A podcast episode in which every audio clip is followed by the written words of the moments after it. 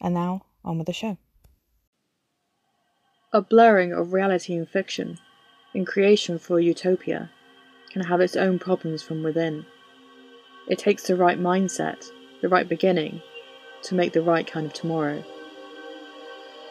Thinking outside of the box, finding that spark of optimism, feeding the right wolf, can portray a new tomorrow, a new day full of possibilities. Many films have had the opportunity to present an idea or a state of mind as their main motive in their storytelling. The plot tends to uphold this feeling, this idea, with obstacles simply making it stronger. The directors, the screenplayers, the characters, maybe even the actors themselves, have embraced this concept with this fictional world. But what if I told you that in this movie it was initially supposed to blur the lines of what is fictional and what is real? This is two takes, and this is one shot, an analysis of the film Tomorrowland. Be warned, there are spoilers throughout. Tomorrowland has had a tough ride. For a movie that bombed at the box office, it still has sparked hope and interest in many, but not in the masses. Seen as a masterpiece for some and a beautifully visual but whole storyline for many, Tomorrowland was presented as a standalone project with a vague message about optimism. Going deeper into this world, directed by Brad Bird with a screenplay by Damon Lindelof, it can be seen that there were, and still are, many layers to this movie that was supposed to introduce a world within a world.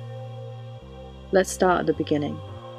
In 2010, Lindelof began discussions with Walt Disney Studios about producing a science fiction Disney film with Tomorrowland, at this time only known as one of their theme parks, as the basis. In 2011, Tomorrowland was announced, with its idea taking inspiration from the progressive cultural movements of the space age as well as Walt Disney's personal fascination with futurism, scientific innovation, and the idea of utopia slash his optimistic philosophy of the future. As well as these conceptual themes, the film has research from Walt Disney's involvement in the 1964 World Fair and his unrealized dreams for Epcot. Epcot, experimental prototype community of tomorrow, was an unfinished concept of a planned community in Florida developed by Walt Disney and was designed by WED Enterprises. Walt Disney Imagineering Research and Development Inc. is the research and development arm of the Walt Disney Company, responsible for the creation, design, and construction of the theme parks and attractions worldwide. Walt Disney wanted to make a town, a community, that would present a space for creation and new technologies. It would be constantly evolving, moving and introducing new materials and systems.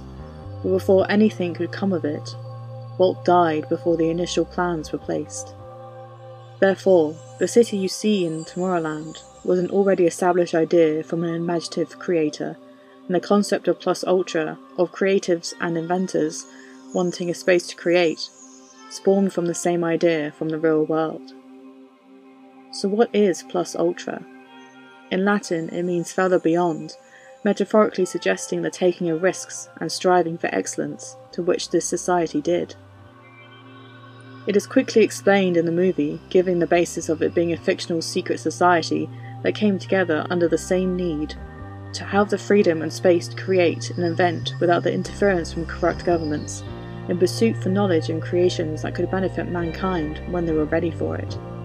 The founders were Nikola Tesla, an inventor, Thomas Edison, inventor, Gustave Eiffel, architect, Jules Verne, writer and futurist, and H.G. Wells, writer and futurist.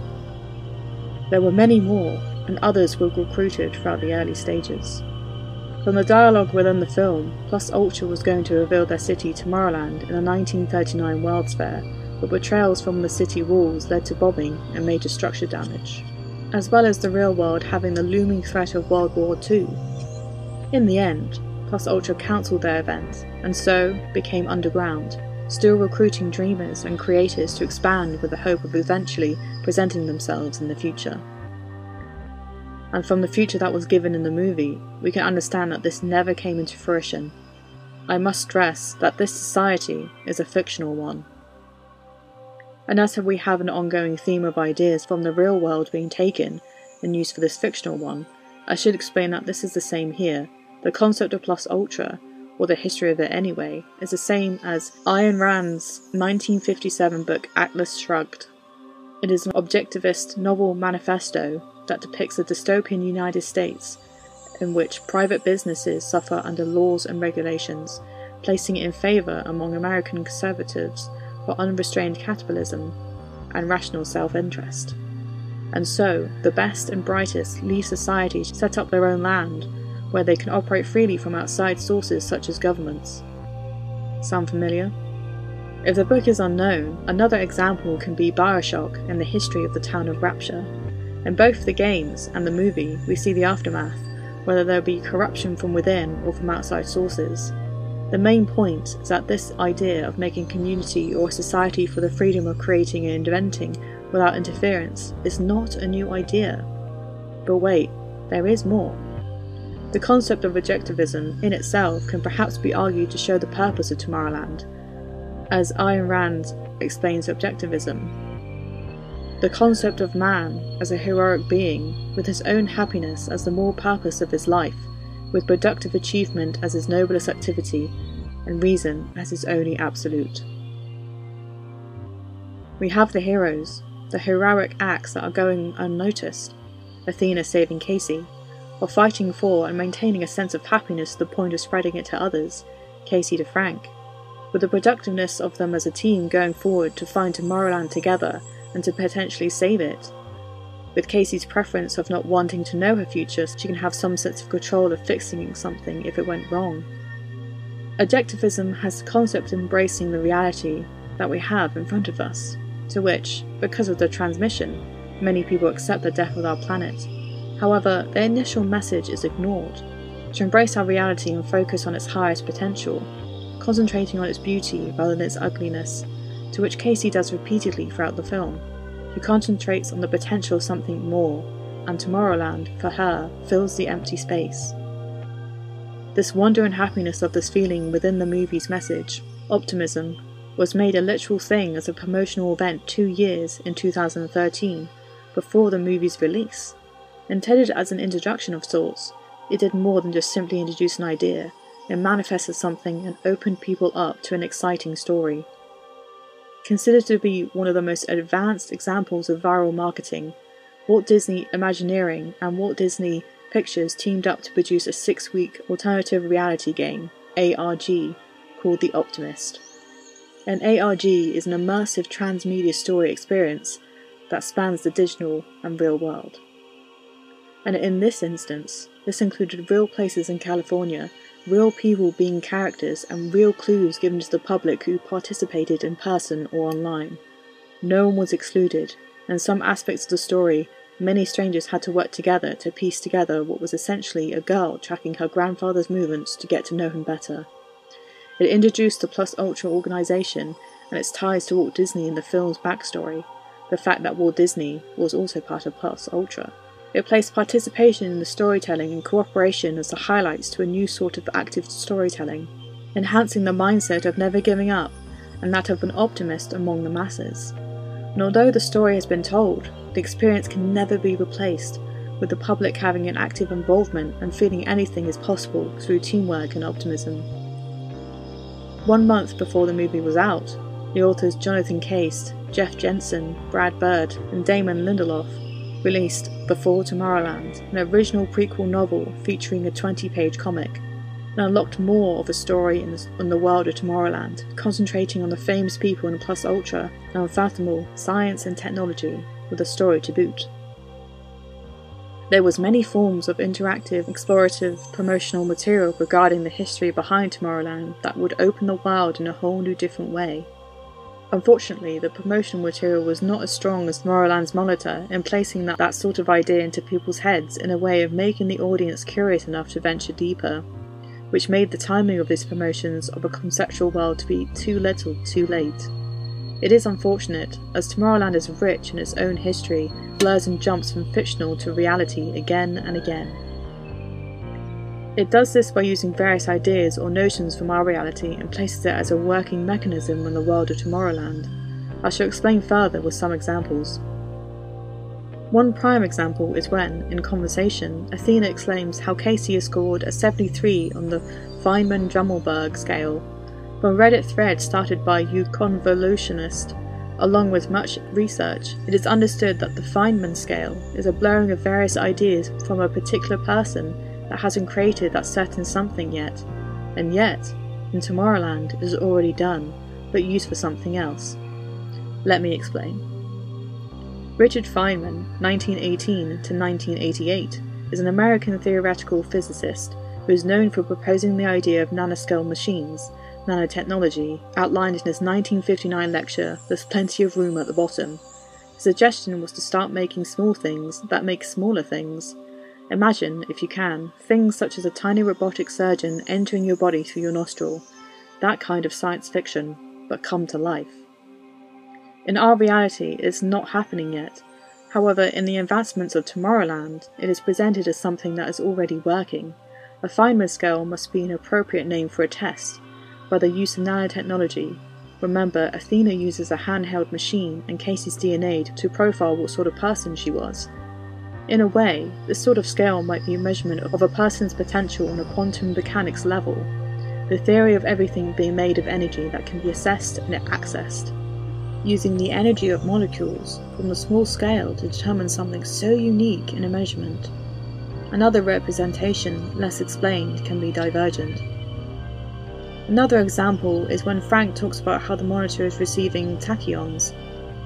A tachyon is a hypothetical particle that always travels faster than light. Most physicians think that faster than light particles don't exist on the principle that they are not consistent with the laws of physics.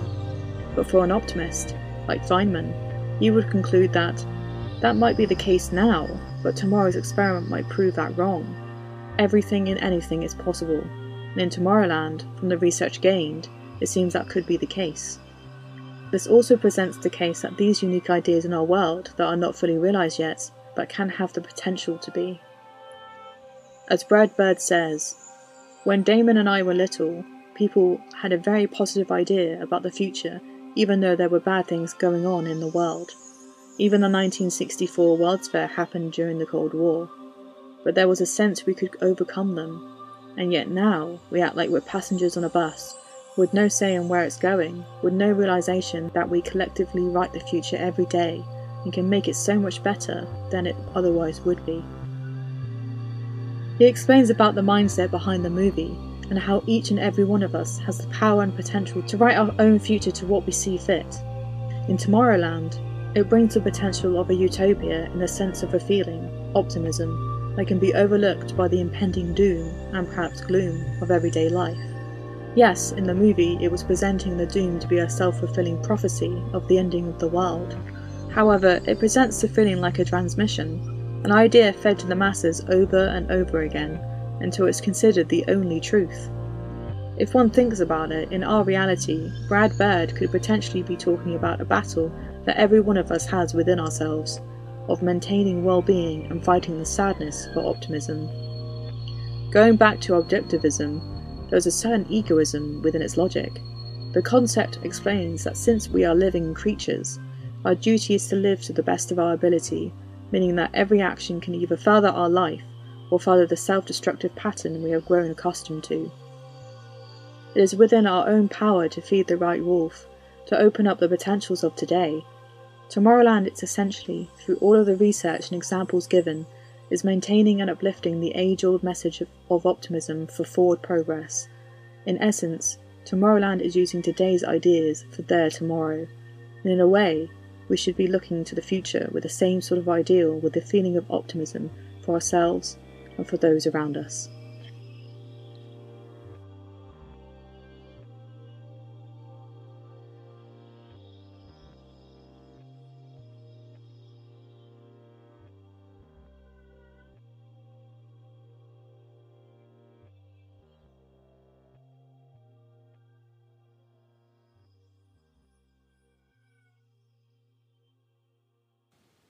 If you enjoyed what was said, please follow me on Anchor, Spotify, and other podcasting platforms for the latest episode. And be kept in the loop through my Instagram at two takes underscore podcast.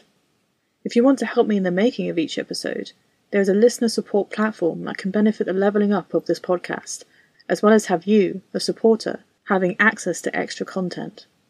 Find this at anchor.fm slash two takes podcast slash support. And as always, thanks for listening.